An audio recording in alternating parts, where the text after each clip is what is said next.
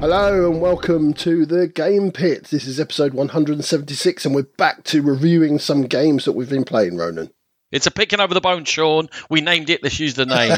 we are cracking in. We've got eight reviews. Sean, I want three words on your general feelings about these games without giving anything away. Go. Generally positive, but. Oh. Hmm. I'm going to go not as positive. I had no doubt at all. You're trying to give me a reputation to be an miserable git about games, and I am.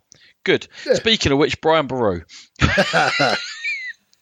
Brian Boru, the High King of Ireland, is a three to five player game. Listed playtime 90 minutes from Pierre Sylvester, a veteran designer, and coming out from Osprey Games. There are seven games with the word Brian in them on Board Game Geek, Sean. There are? okay, fair enough. There are. I was pretty sure when I put in search, I'd type Brian, and it would be like that's the only one that's going to come up. Uh, but yeah, okay. Particularly wanted to draw your attention to is one for you to look up: 1987's Brian Clough's Football Fortunes. Brian, oh God, that takes me back to our to our PC games extravaganzas. Or Amiga, wasn't, wasn't even, even yeah, it wasn't even Amigas, but oh well, pre Amiga, Spectrum. Spectrum, that'll be the one. right, you've got a job. You've got to find me Brian Clough's football fortunes. I'm not interested in anything I'm else. On it. You, you, know what your birthday present is now, right? Brian Clough. Well, no, it can't be. no. Nigel no. Clough. He played for Liverpool. That'll do. Okay, Brian Boru, High King of Ireland. It is a game in which there's going to be, doing area majorities on uh, alleged medieval map of Ireland. I mean, they got the outline of the coast right, and they got the east coast right. But other than that, I've, I've beaked about that enough. That's not where the towns were. In it, at the beginning of each round, and there are very few rounds in the game. It is player dependent how many rounds there are, but you're going to draft from a deck of cards. And there are three suits and some wild cards, and the cards are numbered 1 to 25, and they're, they're littered without. There's only one 22, for example, there's only one number 18, but they're all the three different colours. Someone is going to pick the towns. The first player, whoever won the town last time, or if you win uh, in a particular suit, and you're going to choose a colour of that town, and you have to play either the colour of that town or a wild card from your hand, and then the other players are going to follow. Now, unlike a lot of trick taking games, they don't have to follow suit. However, only cards in that suit that match the colour of the town or wilds can win and win the town and put down their disc and claim and be valid for some majority scoring in that area. That's one of the ways in which you're going to score points. However, if you're not the only player who wins the town, you're going to get to do the secondary function of whatever card you've played. And those functions are in three different ways. Now, there's money in the game. Depending on what card you've used to win the town, you may get money or you may pay money, and the secondary function on all cards allows you to get some amount of money in. So that is a sort of a an overlaying financial aspect, very small one that's going on throughout the game. It's always handy to have money, and you can also spend money on your turn to expand out of towns you already have, as long as you're going along the very fractured road system that is on the map. The three other functions you can do when you lose a hand is you can get points in marriage. Whoever's got the most points in marriage at the end of each round of draft taking tricks, and like I say, is only like three, four, five cards you're actually going to play each turn. But whoever's got the most points in marriage is going to get a card, which is turned over at the beginning of each round, and it tells you what benefit you're going to get. And you're going to get a town, or you're going to get some points. It, they vary. There's a few of them that that's the yellow suit. The next suit is the red suit. Those are Vikings. There's a certain amount of Vikings going to attack Ireland this turn, and whatever card you've lost and you've played a red card, it tells you how many Vikings you can take. The end of each round, if we've got rid of all the Vikings, then no one gets punished. If we haven't, the Vikings will take over one town from the player who has beaten the least Vikings in this turn, and then you're going to get benefits for having the most Vikings beaten, or for having the most after the person who had the most has had to discard all of theirs, which is the same thing that happens in marriage and is the same thing that happens with religion. So with religion, you're getting sort of religious points, and the one who's got the most religious points at the end of the round is going to get to put a monastery around one of their towns, which makes it twice as powerful for area scoring. Then they lose all their power. Then whoever's second is going to get a point and lose one of their power. So you can build up in marriage and Vikings and religion. But if you're the most, it's going to disappear. You have to start again. And if you're second most, you get something, but you're going to have to build towards winning to get the big bonus the end of each round, we check all of the areas off the board because Ireland is split into like the Southern O'Neills, the Northern O'Neills, Connacht, Leinster, Munster, and each area has got a certain amount of towns that must be present in order for that area to be triggered in order to be valid for scoring. And then whoever's got the majority of towns in there, given that monasteries double up your power, is going to claim that tile, although it can be taken off them. And at the end of the game, if you have that tile, it's going to be worth points. Now, Sean, I'm going to start with that area majority when it comes to sort of thinking about this game and how it all pulls together. And I've had trouble coalescing my thoughts on Brian Boru. Yeah, you, you certainly did seem that way when, when we spoke about it. I haven't played, as you know, yet, and I've been looking at some comments, Ronan, and with regards to the area majority, is is that the be all and end all? Because what a lot of people are saying is there's there's too many consolation prizes and it's it's too balanced. So also the negative comments are it's too balanced and there's too many consolation prizes, so it kind of gets stale quickly. Is that what you felt? I think it depends how you're feeling about the game. Because when you look at it, it's about the board, it's about the towns, and you're thinking, right, this is going to be, I need to claim majorities. So surely the person with the most towns and the most area majority points must be the winner. But that's not true people I've played with have won the game while having the fewest number of towns on the board, which feels counterintuitive. It's a very Pierce Sylvester thing to do. Make you think you're playing one game, but actually there's other ways in which you can win, and it's quite obscure how you're going to win.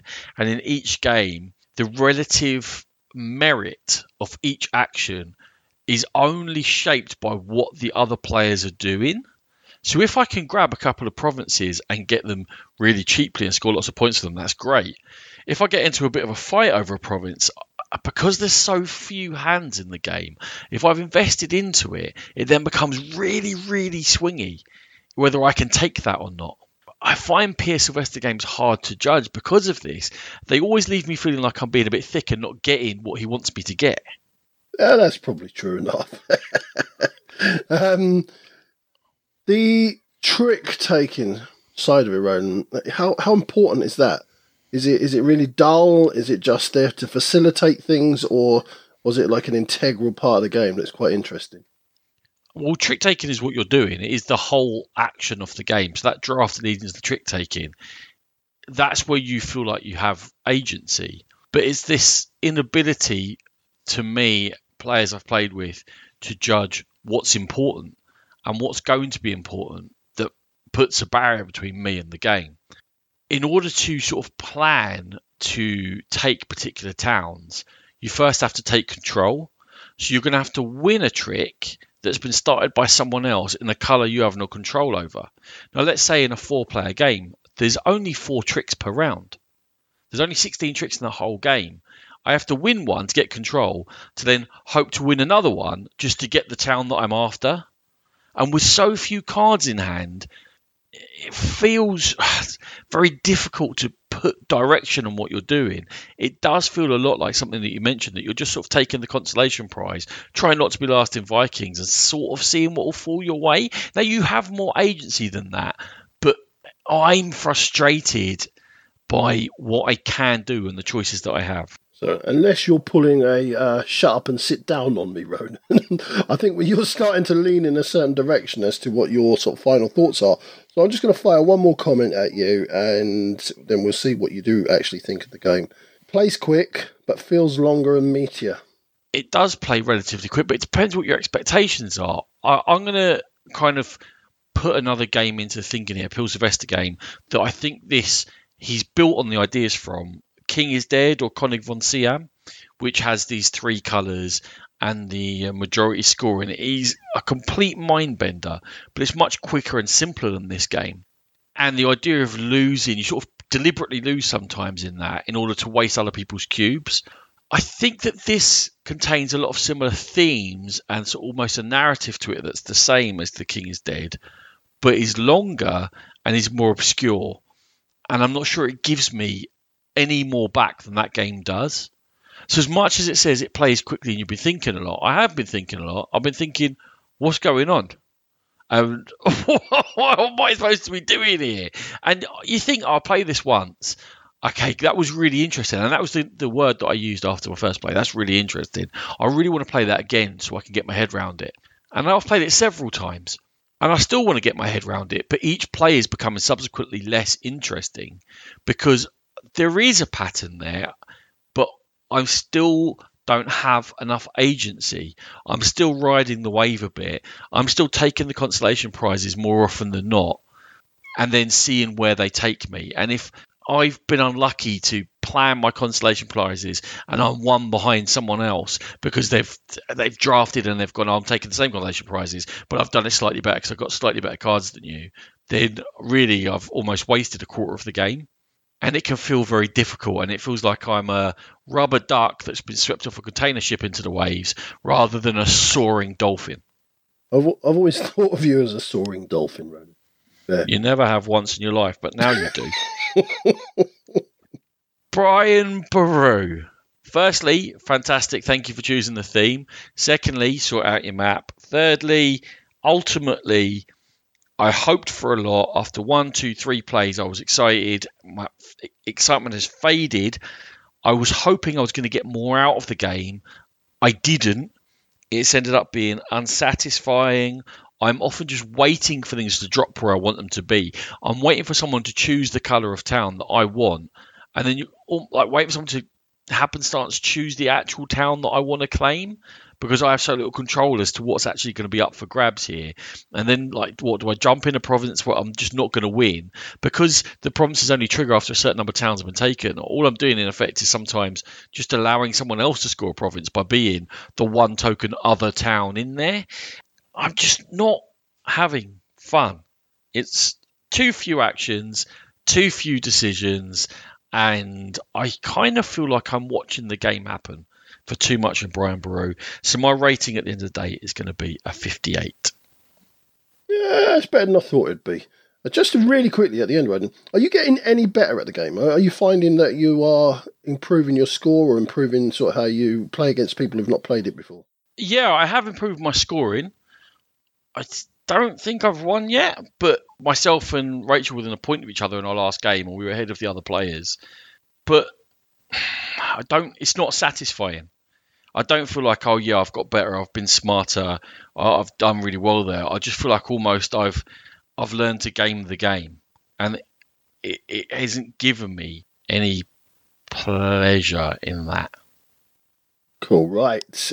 Moving on to my first game, which I'm sure we're going to have an argument about, is Golem from Cranio Creations. You are absolutely no good at not giving spoilers. I'm, I'm, an anti spoiler. No, I am the spoiler. Sorry, I'm not an anti spoiler at all. Flaminia Brasini, Virginio Gigli, and Simone Luciani. And they're the names that have brought us games like Grand Austria Hotel, Lorenzo il Magnifico, Tzolk'in, and Alma Mater. This game is based on the Golem of Prague legend or tale, where a rabbi created a golem to protect a town that was being wronged by the government or the local government. What you're doing in general is building golems to protect the streets of Prague, and you're going to do this over four rounds. And your actions are generated by marbles that are dropped into a tower, and it's very in a very grand Austria hotel style.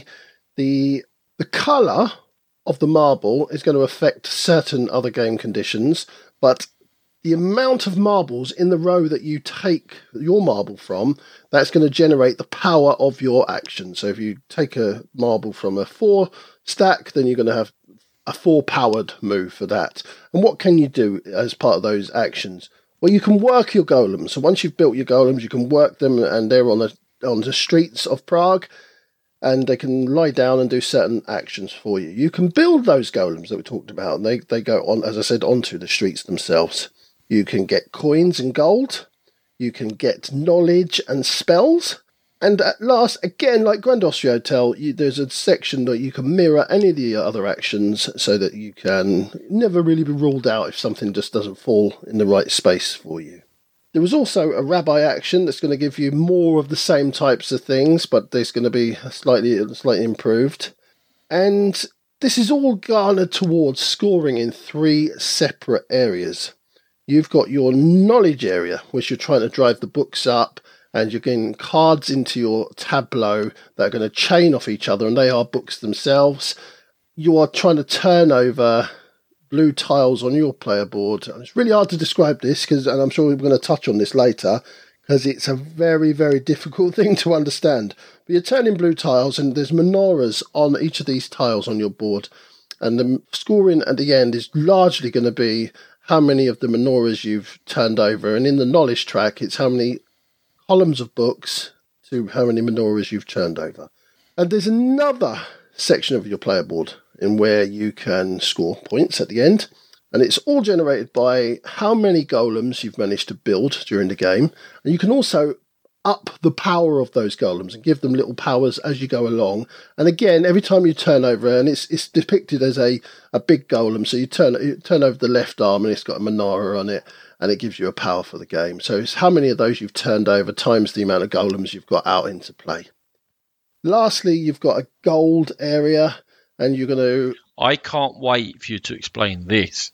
Ah, this is. I, I, left it for last for a reason, Roland. Yeah, I mean, I tell you what, mate. There's some gold stuff. You flip it, it does stuff.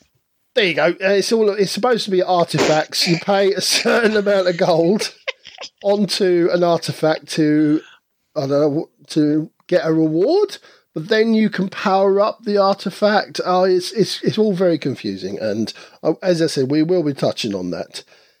There are some other little bits. There's an end of game bonus that's linked to the color of the marble. If you get the right uh, combination of two marbles on your board, then you get to do a bonus action, and that's as good as I can get it, Ronan. I'm sorry. that was a very cluttered and jumbled assessment, but it's a very hard game to grok, especially on your first go.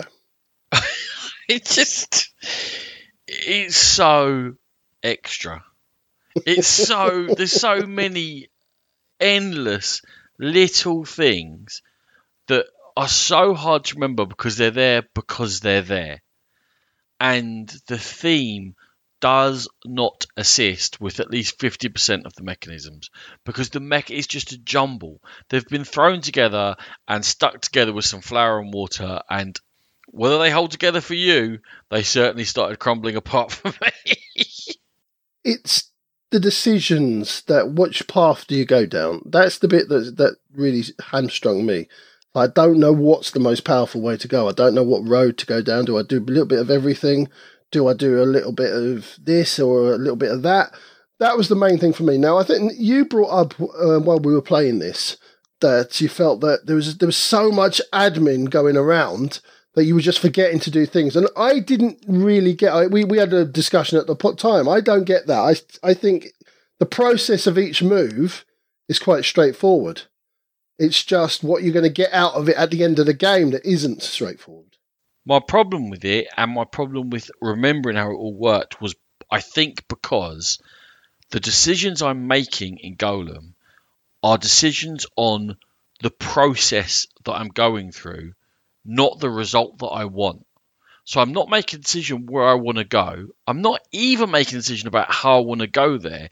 I'm making a decision about what I'm going to do to get the route to go where I know I want to go. And I know I can get there. It's just that I've got to jump over 10 mini hurdles every time I want to walk one step. And instead of taking strides and getting to where I want to be and moving on and progressing, I'm taking pigeon steps. And it's all because the mechanisms do not blend together in any way.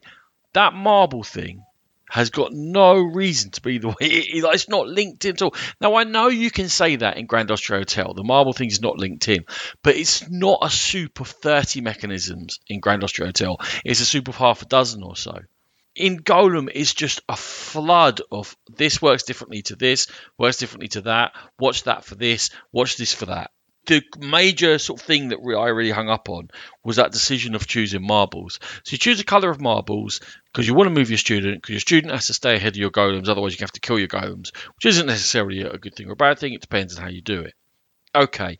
Oh, by the way, also, there's a blend of them that if you happen to choose two, you're going to get an extra thing at the end. Now, the whole game is about triggering extra things. So, getting extra things above doing your basic decisions is how you're going to win the game. But that th- is so annoying to just, oh, I've got to take a yellow and a red or I don't get that. Why? Everything you've just said is why I love the game. So I think we're coming at this from completely different standpoints. I love the fact that you've got to think ahead. And you've got to think right. Okay, that's going to affect my end of game bonus, but it's also going to affect the student. And what what do I really want to go for in this in this round? So, do I take the black marble that allows me to move two students? Do I take the white marble that's a wild card in terms of that end of game bonus? Every decision I feel is meaty for me, and I love it, and I, I love trying to put it all together in my head yeah, it can be a challenge, and yeah, it can be a proper brain burner. But I just I love the challenge of it. Altogether, I can understand them being meaty, but they are a variety of microtransactions. And to me, it's just a constant small decision, small decision, small decision, small decision. And I understand that you like it, and I understand that some people like it. It's a, a variety of Euro that Rachel enjoys very much. So I try and be sort of more objective when I'm giving it an actual score and reviewing it because subjectively these microtransaction games are just not games that I enjoy. I don't have yeah. enough freedom to think and try different things. We're all going down the same path. We're all heading to the same place. We're all going to flip most of our upgrades. And it's just at the end of the day, it's thinking about how we're going to get there. But I know we're going to get there. Yeah. So therefore, the journey isn't interesting to me. As we discussed as well, Natalie again dislikes it. So uh, I know that this is probably a Marmite game. I think we played with Matthew, and he was. Uh, I'm not sure about that at all. So I, I know it's not for everybody, but I think myself and Rachel, we do tend to like those types of not, not mathematical puzzles, but those little things where you, your little increments, right? You do do that to do that, and I do that to do that, and I can think three three or four steps ahead. You don't feel like maybe you're doing anything massively important in each of your moves, but I suppose the end is greater than the sum of the parts sort of thing.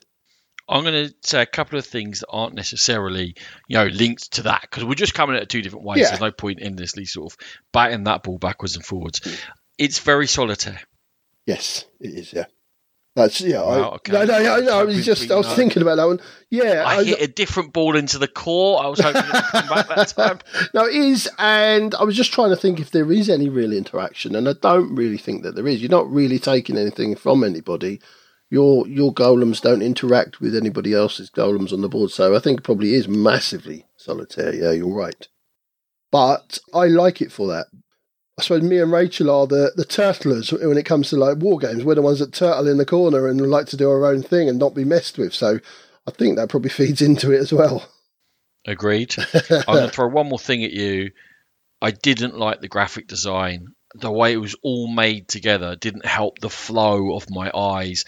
Also, leading into the fact that the red area of the city is green.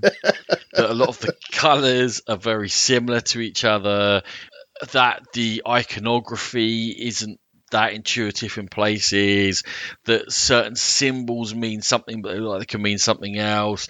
And on top of that, the rulebook wasn't fantastic. It wasn't terrible, but it wasn't fantastic. It wasn't pleasing. It wasn't a pleasing physical game for me to play. I think it was pleasing to my eye as a a piece of art. I agree that there was. It took me a while to work out that that was the actual red track, and I was wondering where the green track was.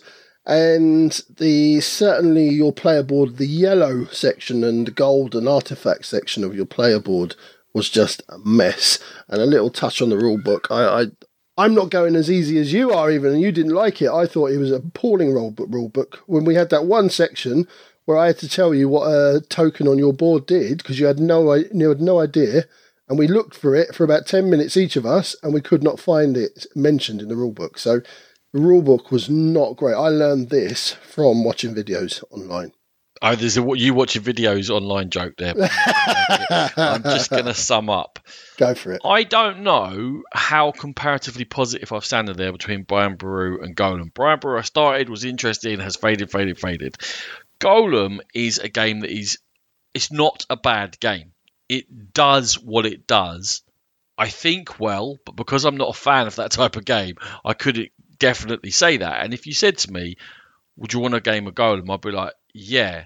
But I know that I would find it slightly tedious. If you said to me, "Do you want a game of Brian Boru?" I'd be like, "Yeah," but I'd find it slightly unsatisfying. And I was kind of batting backwards and forth. So I decided a score of 58 for Brian Boru, and I'm like, actually, they, they they occupy quite similar spaces in my mind of potential that doesn't realise for me.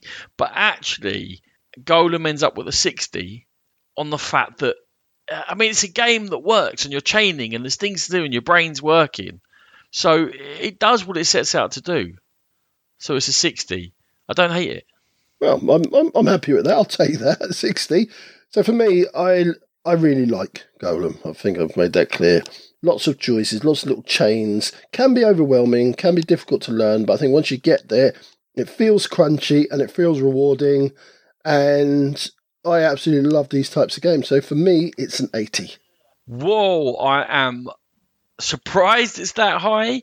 I would also challenge you whether that be high in a year's time. It's one of the standard things I do to you because our repeated plays, I feel like you're going to be knocking on the same door. Right.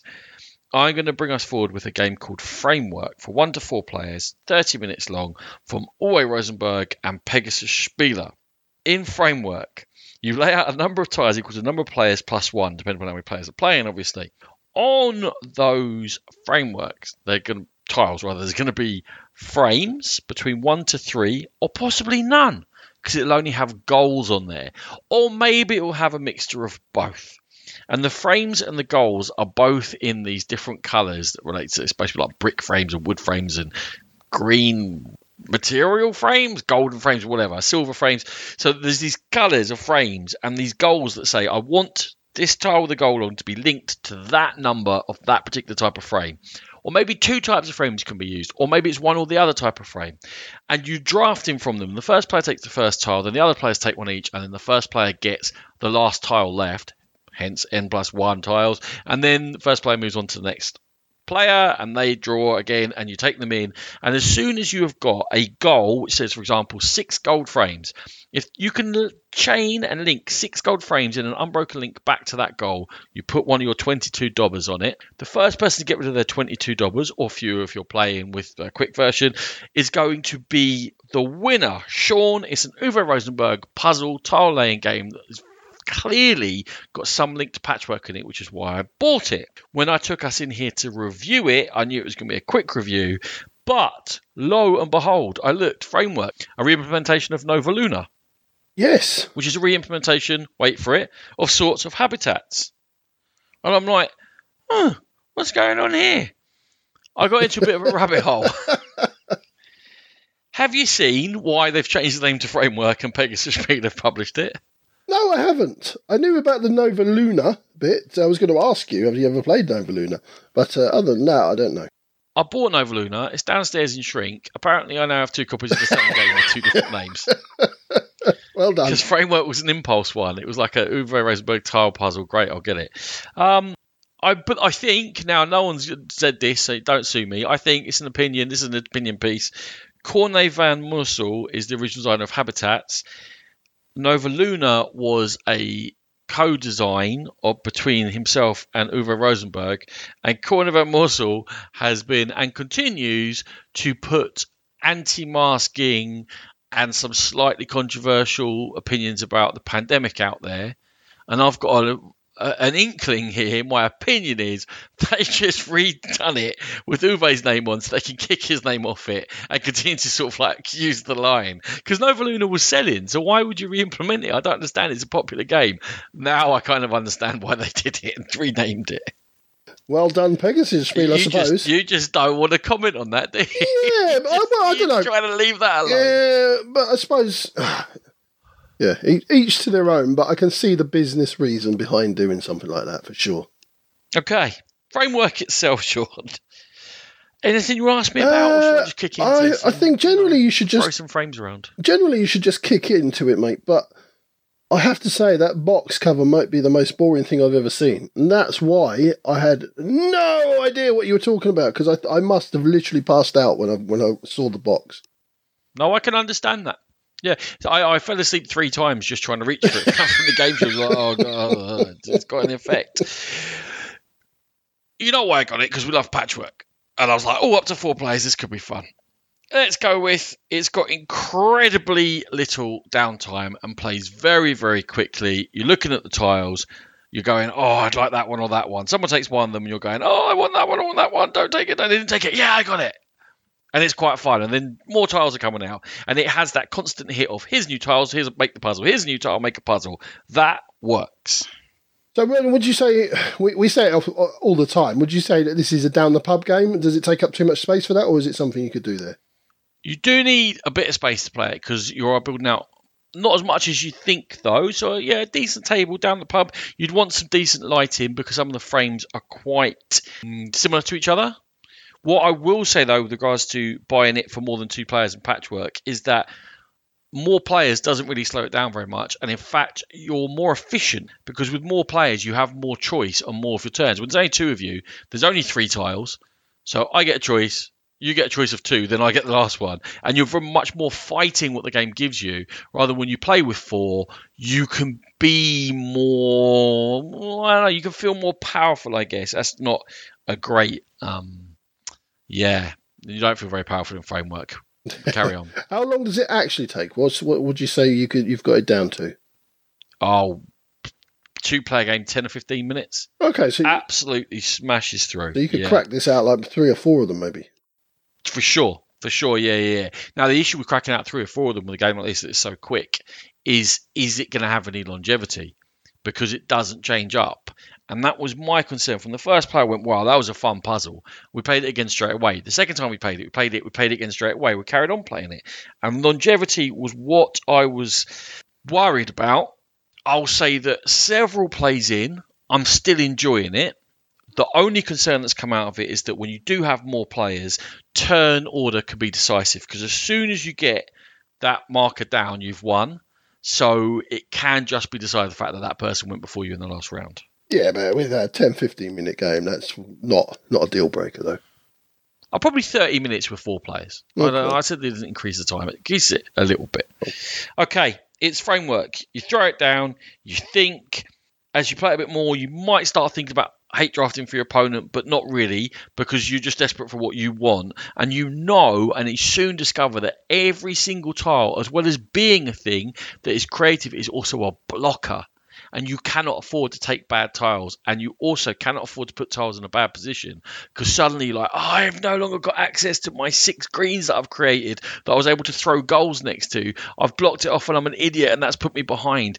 And does shift around, and you are constantly fighting between getting frames together and getting goals near them and blocking getting goals near them.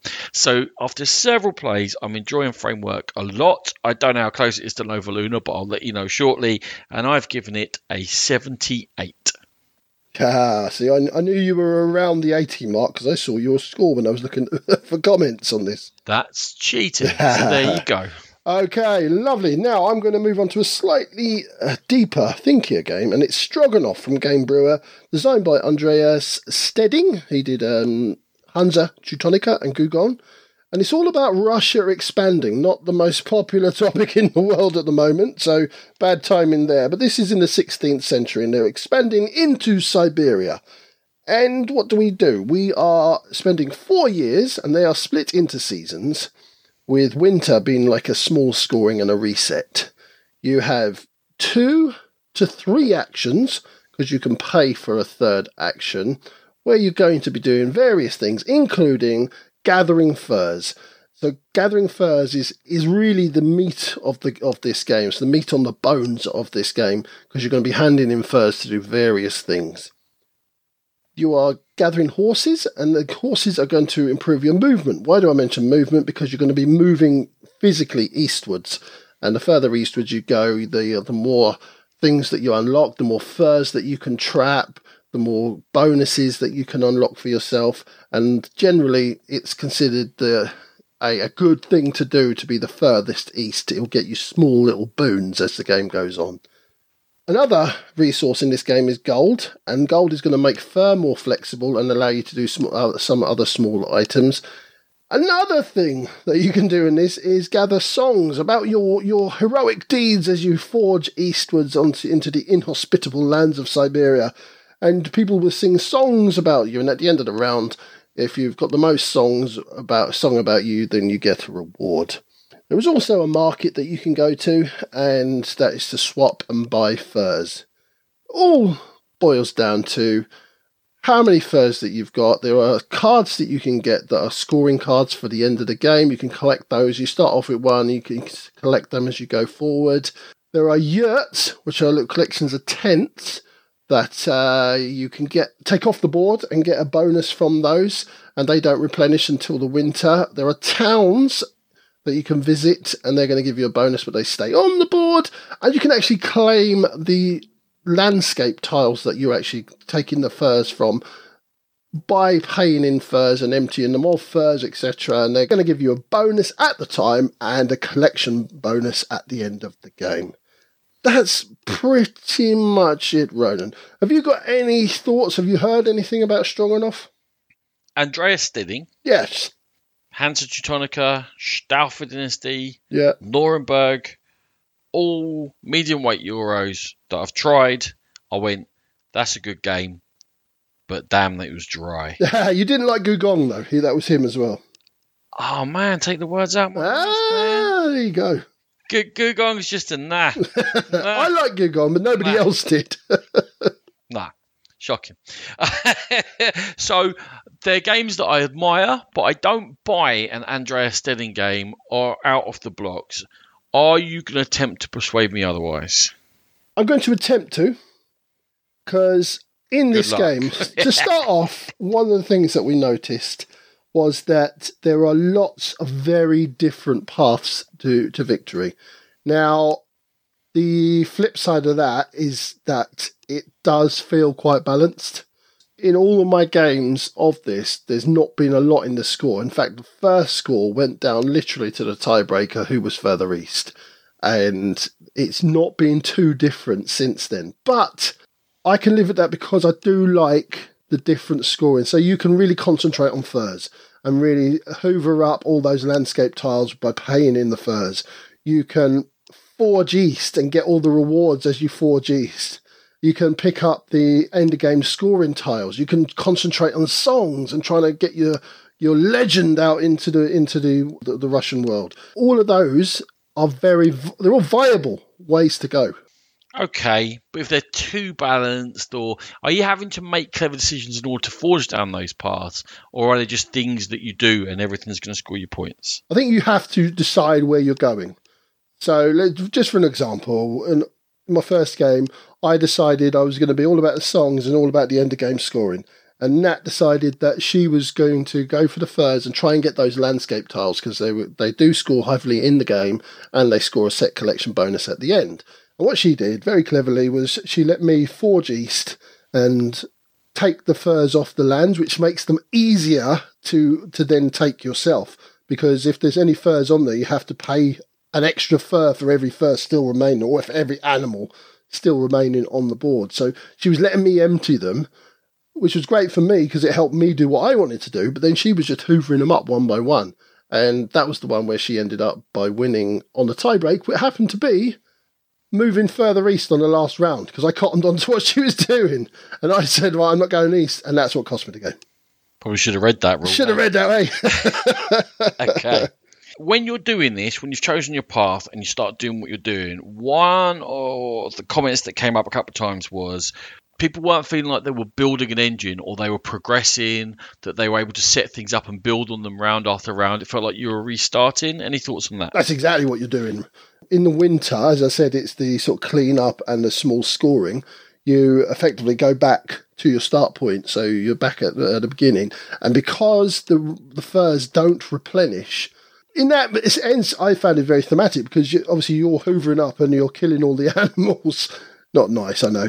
Uh, you, and to, to get the furs, and then you're having to forge even more eastwards to find the animals because obviously they're they're disappearing into the east and you're having to forge onwards and onwards. And the only time you would get new furs into the game is if you claim those landscape tiles and then they all slide down and one is added right in the far one uh, with some new furs on it. So yes, I get that if you want an engine building game where you're constantly you're getting stronger and stronger, this is not the game for you because you're having to you you're literally having to start again every round.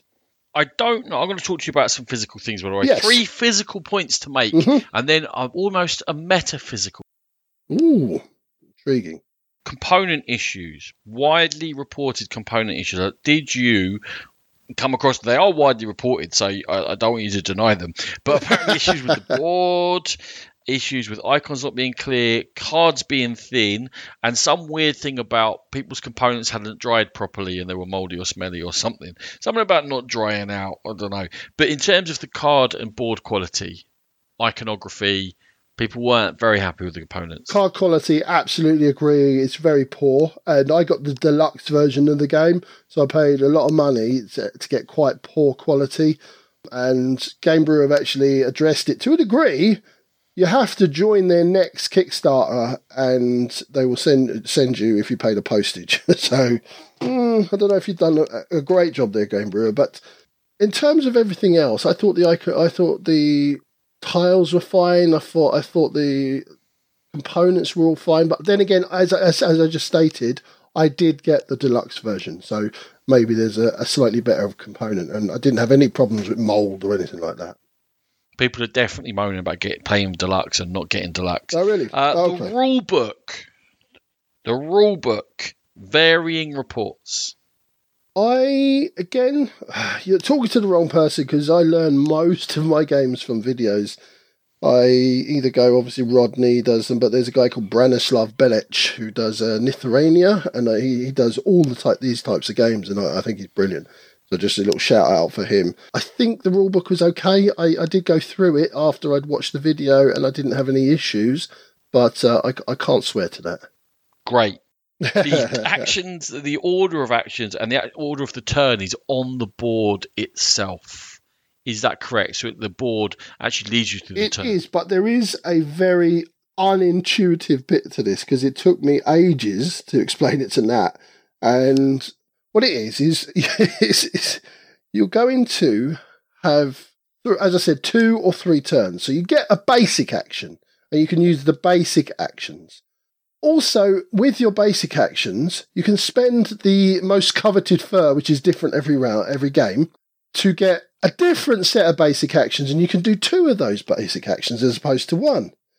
Then you can move on, and you can do another basic. Action. I'm action. losing the will to I know. Is I know. to summarise this? Just, just summarise. This is what I'm saying. quick in a nutshell. uh, which is what Branislav Belic has called it, his games in a nutshell. Anyway, um, yeah, you can then go on and you can do a basic action, another basic action, or a, an advanced action. And then if you Okay, if you want, of the word yeah, action. Come on, wrap it up. Wrap it up. Okay. What's going on? it's very hard to work out. Like, okay, do a basic action here, but there's another bit of a basic, and then I can do another basic, but I can do an advanced, and then if I play this, I can do another advanced, and it can be very confusing. And the, the iconography on the board doesn't help you with that at all. this is not sounding deluxe. okay, my metaphysical comment. I need you to possibly, if you can, shine a light for me because I've, I've come across something and I don't quite know what the person meant. But their comment, without a score on Stroganov, is bounty, struggle, regret. Uh, there's bounties to be had. It's a struggle to get it. And I suppose you could regret if you don't forge out east enough on your last turn. There you go. I feel like they're reg- they're looking at the bodies of all those animals and they're like, I have to kill you to feed my family. You've given me so much money, but look, you poor little souls. Roland, I, I did have to kill bears. Okay, well, you're done with me. Give me your score and move on. Find a new co-host. okay, so um, Stroganov, I, I really liked it. I think the movement aspect really set it apart, and it felt thematic, forging east. I thought she thought the iconography was good, and I loved the different paths to victory, as I've already said.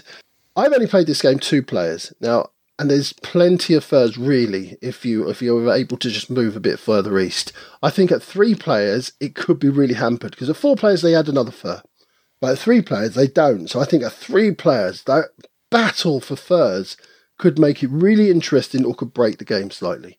But I'm going to review it because, as I've seen it, and I'm going to review it as a two-player game, and I'm going to give it a score of 75. You're in happy land so far. I am. today. I am. T- I, And 80 and a 75. Two very good games. yes, indeed. Right. Let's smash through. I'm going for an expansion. It's an expansion for Isle of Cats.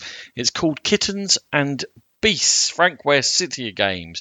You know I love Isle of Cats. I'm going to go through this expansion quickly, lest you want to hear about it. What do you get in there? You get kittens. Kittens are available every single round. There are four of them. They're smaller tiles. They are only available to the person who is quickest, so has got the most boots in their collections and goes first in turn order. If they wish to, they can pay fish for kittens. You can get up to two of them for five fish, and then you can put them on your board, and they're off color and they count as separate members of the families. They help you boost up the number of cats in your families and open up that scoring, as well as giving a reward for having most boots. Second aspect to this expansion is beasts. Beasts are only available in the first round. They're on the right hand side of the draft. They cost five fish each, and they're gone then after that. And what they do is they are quite large, so they cover quite a bit of your board, which obviously can be handy because the more of your board you have covered, the more points you score, and the less likely you are to get negative points. But also, they wish to be linked to certain color families of cats, and if you can link them to certain colors, color family of cats in certain squares, they've got little icons on them, you're going to score bonus points for doing that. So they give you a shape and a direction in which you wish to build out your cats. Third thing that Kittens and Beasts give you is events. And events come out and they give you two ways to score and three things that are going to happen, three ways to adapt the rules during the game. And you can see what's coming up. You lay all five out immediately, so you can see what they're going to do for the game. And they just give again, give you a certain like they don't change the rules. They just give you something extra to think about. Sean, Frank West is incredibly clever designer in how he works his games and works his systems, and he's come up with three ways here. And expansions can be all sorts of different things, but this is one of a very clever few expansions I've found that add depth to a game while using exactly the same mechanisms and not adding any time. Firstly, I'm going to have to contact Frank West and tell him that to be very careful who he's at the same con as you because this is like the third or fourth time you've said he's a really clever guy. I think he's in line for a Ronan cuddle, and I've, I think I need to tell him. I'm trying to control myself. Secondly, you, you are absolutely right. I've played two of them. I played the Beasts and the Kittens with yourself and Rachel, and they're just enough to immediately grok what how they work and how they how that you're going to get the most out of them, but not overwhelm the game or not change the game in massive amounts. And I think they're very very clever out of the box in a bag wherever, you want to store them. You can just write that that's added now, and everyone's going to go, oh cool, yeah, we know how to do that because it's very intuitive. The kittens make one of the areas that I thought was slightly off about Isle of Cats. I love it. It's a great game. I always felt going first, was it that important? Yeah, if there was one colour of something, but often there really wasn't. There was always a nice selection. So now going first is quite important, and you can really boost your scoring with additional cats with those kittens. The monsters, love the way that it just affects the first round, but it sets up another way that you're going to go in that game. Uh, and for Ra- Rachel, really loved to get in the beasts, sorry, not monsters and she really played her game to maximize those beasts as, as good as she could, and she was very successful at it. So I think, yeah, they're both very clever, very simple, brilliant additions to a brilliant game. Correct. And something you mentioned there that I didn't was that you can add them or take them out without messing around. You don't mess around with the deck of cards. You're not searching through going which of these tiles are part of this and are not. They are kept separate in a bag. They are placed separately and taken out separately. So you can choose when to use them, when not to use them, which is just sort of a functionality thing that, again, it's been thought about. The whole user experience has been thought about. I, it's all I have to say about Isle of Cats, Kittens and Beasts is the whole experience has been thought about and it refreshes a fantastic game and it's delightful. Delightful. I'm not going to rate it because it is Isle of Cats. It doesn't change it enough to rate it. no, I was thinking It's that. I was thinking. I was about to say Yeah. is it would get the same score as Isle of Cats because it just Because it's the same Yeah. game, but slightly, you know, jiggy jiggered and hoobity hoobaded. hoobity hoobaded. There we go. yeah, exactly that. Stardew Valley, Sean. Stardew Valley from ConcernedApe, designed by Eric Barone and Cole Medeiros. It's based on the video game Stardew Valley. And effectively, what you're going to do in the game is you are going to take on Grandpa's farm. Unfortunately, Grandpa's passed away. He's left you his farm in Stardew Valley, and he left you a, a group of goals to achieve to stave, stave, to save Stardew Valley from the evil Joja Mart Corporation who are moving in and trying to hoover up all the green land and turn it into horrible factories and what have you. And uh, the twist is, we used to work for Joja Mart. There you go. So, what are you going to do in in the game to try and do this? So, you're moving around. Effectively, you're going to different locations, and you're just doing little mini games or little mini tasks to try and make friends. You're going to go and fish. You're going to go and mine to get lower down the mine and open geodes and things like that. On your way around the town, you can forage for for goods that are going to help you to do things, and you're also going to farm, and ultimately you're going to try and build buildings that are going to give you small boons and small ways of adding to everything. And it's a very loosey goosey character direction that you start with. You start as maybe the forager, and you can uh, with a certain tool that you start with, and you're going to adapt that tool. You're going to improve that tool, and it's going to make you better at whatever you decide you want to do in the game. That's kind of it. There's not a lot going on. If you do the four goals, or three of the four goals, or whatever the player count, it changes with player count. Uh, then you win the game on the easy on the easy game. There's also a, a set of sub tasks for the medium and hard game that you need to do a certain amount of those as well to win the game. And it's all about gathering hearts, gathering money, and doing whatever the tasks say. Yeah, it feels what I'd imagine Stardew Valley feels like if if you'd ever play it. It's got that Animal Crossing feel to it, Ronan. Yeah, I was going to ask you, Sean, if you ever played Stardew Valley. You never mentioned it. I thought you hadn't, but I think that's quite an important factor in what people think about this game because it's quite highly rated on BGG. And I went in there and I read, as we do, the comments and looked at the ratings. There's an awful lot of 8, 9, and 10 ratings there that say, oh, I wish the rules were different. I wish the goals worked differently. I wish it was different this way and that way. But I love the video game. Have a 9. I get that impression. I get that it is actually quite faithful to the video game from what I've read and the reviews that I've seen on before before I actually. I think this. people just love the video game so much. They're just happy it exists. maybe, maybe. James has actually downloaded it on the Xbox after we played this, so he's gone the other way. Well, it's done the job that way round. Component quality. This has been published by a video game publisher, Mm. and some concerns raised. Any thoughts on component quality? Ah, they're shocking. A lot of the components are really flimsy and thin. Uh, the cutting of the components, so we've got you've got buildings and they're little squares, and half of them are the wording as to how you actually get the building is half cut off. And the coins are some of them are half, half coins, some of them are just the corners cut off here. So effectively, Ron, it's not the best quality, but they have actually some nice touches in there. In that they have this um, tray that holds all of the stuff that you can farm, all of the things the animal produce, and some of the stuff that you can mine. And it and I it can't. holds. Yeah, you're not. You're not going to persuade me that a tray is, is, a decent component. But it's thoughtful. time. It's thoughtful because it stores everything in the box like that. So you just take the tray out and you're good to go. But yeah, I the- really. They. They're so little difference to me. uh, yeah, but even the people in there, they're not people. They're little. Honestly, they're like Cluedo dobbers. Like, literally like a like a bishop in chess, like one of those things, but a tiny version. Okay. Okay. Luck versus length. Right, so we've very quickly realised that to play the full game is way too long for what it is. It's just doing the same things over and over and over and over again. When they start off fun and you're having a nice time, they do become, oh, not again. I have to go to the mine again. Oh, I have to go fishing again. So we definitely will be playing the shorter game in future. James would have us play an even longer one if he could get get us to do it, but no, we're playing the shorter one in future. Two issues with the goals came up again and again. Firstly, not enough goals, therefore not enough variety in what you do in the game, but also the goals being wildly varied in difficulty, and some being very hard and just some being incredibly easy. Yeah, I've got that written down as well. So goals goals are just not balanced at all. You've got yeah, exactly what you said. I'm not even going to bother. Very good. That's all I had for Stardew Valley. I, I took me five minutes to look at it to go, not for me. Is it for you?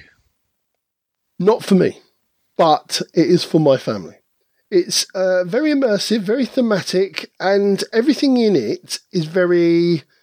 It's all about happy, and it's all about spreading love, and it's all about doing nice things, and and you do have little moments in the game where you find a legendary fish, or you've managed to go down a level on the on the thing, and you fulfill a goal, and you fulfill it for everybody, and everyone goes, "Well done, hey!" But as a gamer, it's not for me. It's just too repetitive, too long for what it is, and I'm not a fan of the the original source material. So for me, Stardew Valley is a 45. That's I like it. right. My last game of this episode is a little card game called Festival of a Thousand Cats for three to four players. Takes 30 minutes to play. Designed by Fukutaru from the now defunct Tasty Minstrel Games. I heard about it on one of our fellow board game podcasts. I forgot to write down which one it was. I think it's So Wrong About Games, but it could have been a different one. So very wrong about games. Those. Anyway, what it is is there are four seasons. The cards. It's a card game. They come in four seasons. They're numbered one to thirteen, which each season have its own mix of those numbers. And these contain, as well as being in a season and a number, they have icons of fish or milk bottles or birds on them. No matter how many people you're playing with, there are two cards in the middle, and you cannot play the same season as either of the cards in the middle. And you're going to choose a card from your hand and you put it face down. Everyone is, if you're playing with three players, a dummy player does this randomly. In fact, no, you see the dummy players card when you're playing three players. That's me remembering, and then you get to choose. With four players, it's actually more random than three, which is a bit weird. But anyway, and then you flip it over. Whoever's played the lowest number takes the lowest card from the middle and scores it. Whoever's played the highest number takes the highest card from the middle and scores it. And then the two middle cards just score themselves because there's only two cards. And then the highest and lowest that are played this turn become the cards you're playing for next turn. And you carry on going through until you've played all your cards or until someone has collected three milk. Three milk, you say, Sean? I do say three milk because when you collect the cards, if you take back a card, you score a card with a milk token on it, you take a milk. They're good if you have one, they're good if you have two, and they're bad if you had three because you don't score any points for your milk and you half your points for fish. Points for fish, I hear you say, Sean. Yes, because you score points for your fish and they're all good. You don't score points for birds, they're bad. But the birds, if they're played at the same time as either of the two extreme cards, which is a 0 and the 13, which are guaranteed to win the hand, will swap with them. So you're trying to time whether someone's about to use one of the special cards when you play a bird. Otherwise, you get the bird back, and it's going to cause you negative points. Bad bird. On top of that, in Dirty bird. On top of that, in the advanced game, you get to choose a scoring card, on which is going to make one of the four seasons a negative points for you, and one of the four seasons double points for you. That's cool. I've got a horrible feeling there's supposed to be four sets in there because they're numbered and they're also coloured, but I've only got three sets of them. So I don't know what happened there. But I think you're supposed to have a set each that you choose from as opposed to the random ones we have to play with. Now, why would I have concerns about whether I've got the right cards or not? Well, Tasty Minstrel have been known to be very sloppy. And I'm going to start off something, Sean, that everyone needs to be aware of if you do play or buy Festival of a Thousand Cats. And that is that the rulebook is entirely, completely, fundamentally, incredibly wrong about probably the fundamental rule of the game. And if you play it as we did, according to the rule book, this game is like a two out of ten because it's completely and utterly random, and it tells you that when you play a card, the effect on it is what triggers, as opposed to when you win a card, meaning that whatever Uh, card you get dealt at the beginning of a round is what's going to happen to you, and you have no agency. Now, anyone can make a response, uh, a mistake in a rule book. It's the response from Tasty Minstrel that will really, it will get your goat, Sean. Go on, go on. people pointed out this is a mistranslation from the Japanese. And the fact is, when you take a card, and that makes a lot more sense, and that actually gives you agency. And their official response was, play either way. It doesn't really make any difference. Good old tasty minstrel. Why did they go out of business? You know, and I feel bad for it. I read that, I played it the proper way, and I almost felt like, gee, you kind of deserved it. lads. you kind of, and I felt bad for feeling it, but no, that is not the response.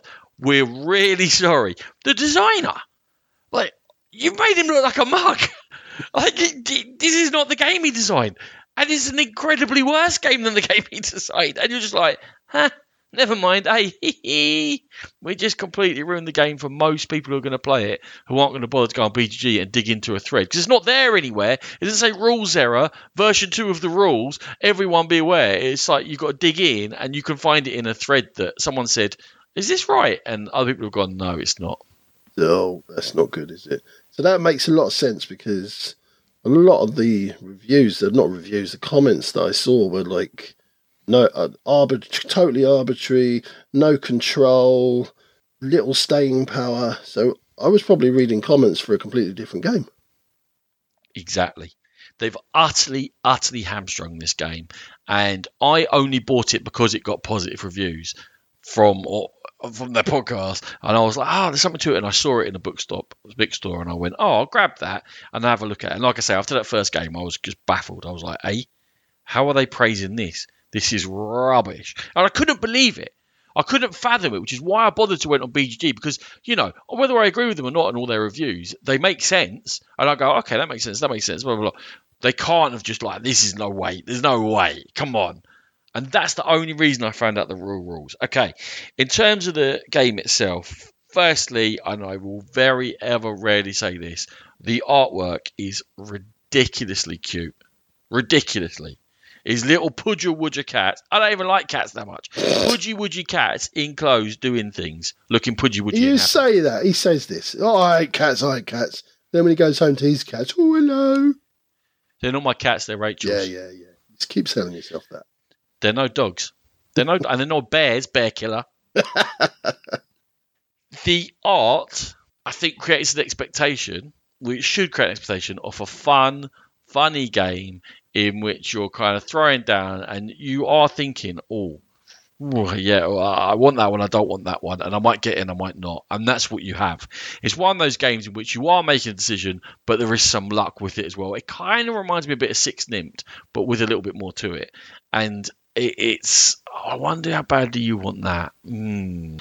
And within itself, for that, with the cute gameplay and the quick game time, the unfortunate thing is, is that the actual explanation for it and the explanation of scoring, for some reason, appears to be really difficult for people to grok.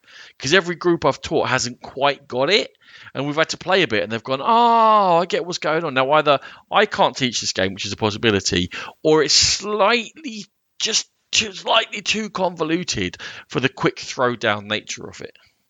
Yeah, which obviously that was going to pose a problem because these games are supposed to be exactly what you said. And I think if it does have, we've had this problem with other games where you've sort of taught me again, I've, I've not really grokked it straight away and it's put me off uh, like even looking into that game and playing it further. So were you able to get everyone to play it that sort of two, three, four times to, so that they, they felt that they understood it? Half the time, Right. and half the time I couldn't. So half I don't I couldn't tell you why. And in fact, in the same group, some people were like, "Oh yeah, I'll play it again. I want to try and get it," and other people are like, "I'm not playing that again. It's just not. I'm not getting it. And it's too." And the thing with it is, there's kind of a dislocation between. It's a bit thinky. You are thinking ahead. You are planning what's in your hand. You are thinking, I don't want to keep these cards, and I'm trying to time when I can play them to get rid of them. Because more, most you'll go half the cards probably you're going to have to take back on your scoring pile, and there's ones you just want to get rid of, especially when you start weighting the scoring. So you're thinking a bit, but ultimately it's quite lucky what you do get because you can't tell what everyone else has got. So there's a slight dislocation between input and output. And I think that's what sort of puts people a little bit off with it. At the end of the day, for Festival of a Thousand Cats, I actually prefer three player to four player, which is weird because it's got a dummy player three player, but the dummy player actually removes a bit of that randomness. You can think a bit more about it. And up and backwards and forwards. And if I'm reviewing the game as it is in the box, like I said, it's like a 20. Mm. The way it is, I enjoy it, but it's a little bit of a pain to teach, and it's not always a hit with everyone. And I'm still, I, I'm going to give it a 56, which I think is a bit mean. But I think I've been burned by poor first experience and having to teach it a load of times and it not going over that well. Because I think there's fun to be had there. And in, I think, lighter game groups who are willing to spend like time with a 20 minute 30 minute card game and play it again and again and again. I think there's a lot to get out of it. You can start second guessing each other. There's almost a little bit of love letter. Oh you've done that so i've got this and you want that so i want that. Almost like a little bit but that's too high praise. Oh fist for a thousand cats. Oh it's, it's, it's bothered. I'm gonna be bothered. I'm gonna think about this. I'm gonna wake up tonight like, i should have given it 56 and i don't know whether it should be lower or higher but it, it, that's there you go Try it. I'm going to say try it. Try Festival of the Thousand Cats. Make your own mind up. It's weird. Oh, lovely. Right. So, Ronan, what next? What next, Sean? What next, Ronan? What next? What, what next? What next? Sean, what next? Oh, Ronan, what next? Yeah, yeah, Sean. What next? like we can't do this. we could go on for ages. Uh, okay, so what next is the name of the game from Big Potato Games, designed by Ed Naujokas and really simply, it's the lightest by far of my games. It's a pick your own or choose your own path adventure game with dexterity challenges thrown in. That's it. Essentially, it adds a physical element to your choices and an extra dimension as to what you go for when you when you make those choices. So some of the challenges that we faced when we played this game, I stood up, dropped a card, a single card. James had to catch it in one hand. There's a little cardboard tile or that you flick a little puck along and you have to make the puck stop on a certain part of the of the tile and you get a better result. There's there's loads of different things and the scoring itself and how the timer of the game is you're building almost like a Jenga thing but from start from scratch but it's all jagged rock pieces and they stand on their sides and they're not that thick and you have to build this up and when that falls that's you've lost the game. And if you manage to complete the game before that topples over, you've won the game. That's pretty much it, Ronan. Big Potato look at gaming from a slant and angle that I would never look at gaming from. And they come up with ideas that sometimes I think, that's quite a funny idea. I'm not sure how it's going to play. And sometimes they put it off, and sometimes they don't. But I love that they're this creative with gaming, and they're always trying to create new, funny social experiences. So I, am a fan of the company without necessarily always loving their games. And this almost gimmick of what next is all going to come down to obviously the implementation of it. And there's two parts of that implementation. There's the two parts of the game. It's the stories and then it's the dexterity. So I read in lots of comments that the story of the adventure itself was a bit weak. It's not great. They tried to throw in a bit of humour in there, like there's killer koalas in one of them, and you you kind of why they're just called drop bears. They have a name. Drop bears in my bed, and they've they've kidnapped a professor, and that's well, you've got to go and rescue her. And yeah, they, they're very basic storylines, but I think they're supposed to be the choices are supposed to be quite obvious in that oh, this is going to be the better one. So if you you want to go down the better path, then you're going to have to do something difficult to do that. And I think that's where it comes in. You, when you cross in a rickety bridge, you don't just oh across the rickety bridge and I roll a die. You actually have to do something physical to get across that bridge in, in one piece or without falling and having to go around a different route. So at a very basic level, I think it actually works. I think it makes for a really good party game the difficulty of the challenge is does it make sense with the situation you've put yourself in story wise and are they consistent or yeah how, how was the actual physical activity of playing this game? A little bit hit and miss in terms of making sense of what the challenges were. So i think the rickety bridge that i mentioned that was a case of flicking the puck along which didn't make that much sense but certainly the catching something there was something thrown out of a tree and we had to catch it and that was the drop in the card element and various other things that you have to do. Some of them make sense. Some of them go, yeah, yeah, I can see why we have to do that and why we have to. It's the same sort of thing that you would have to do, like catching something. It's just a bit of fun, and it's over so quickly. Like you can play through a whole mission in half an hour, forty minutes, and have a little bit of fun round the table. Definitely aimed at the family market for sure, but yeah, it's it's uh, choose your own adventure with a physical side to it. So you'll you'll know immediately if you're going to like it. And I just thought of myself, Nat, and James, and I just thought we'll, we'll like that, and we did. And it's flown under the radar massively. I hadn't even heard of it until I went to Airecon. I hadn't heard of it either, and I love the idea. I hope it's implemented well. I'm hanging on your score. My score is going to be sixty. So it's it's a good game. Don't get me wrong; it's not gonna it's not burning any bridges, but it's well, it hasn't offended it. No, yeah, yeah, no, sorry. That's the wrong, completely the wrong analogy. Um, it's not tearing up any mountains or ripping down any whatever. You know what I mean? Uh, it's not diverting any rivers. that's the one. Whatever, whatever. But it is. There's no good... canals that are going to loop the loop. They might do, but it's. is good... it draining any lakes? any more? Loads. Reversing waterfalls. I like that one. I like. I'm writing that one down. Go right down. Uh, yeah, I think it's a, it's a good, decent game, and it does exactly what it says on the tin. What next? Nothing, Ronan. Nothing. We are done. Sean, thank you. Thank you, Ronan, and thank you everybody for for listening. And as ever, we are proud members of the Dice Tower Network. Go there and to the Dice Tower itself for gaming goodness galore. If you wish to contact us, our email address is thegamepitpodcast at gmail.com. We are, as ever, on our Board Game Geek Guild, where you can come and have a conversation with us there. If you wish to track us down on social media, we do have an Instagram page, we do have a Facebook page, but we are most present on our Twitter feed, which is at GamePit Podcast.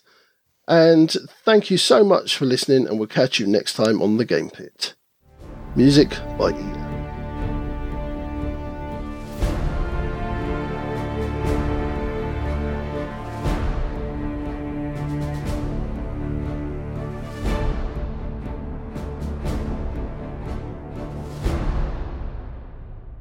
Choo choo boy. Reverse waterfall boy.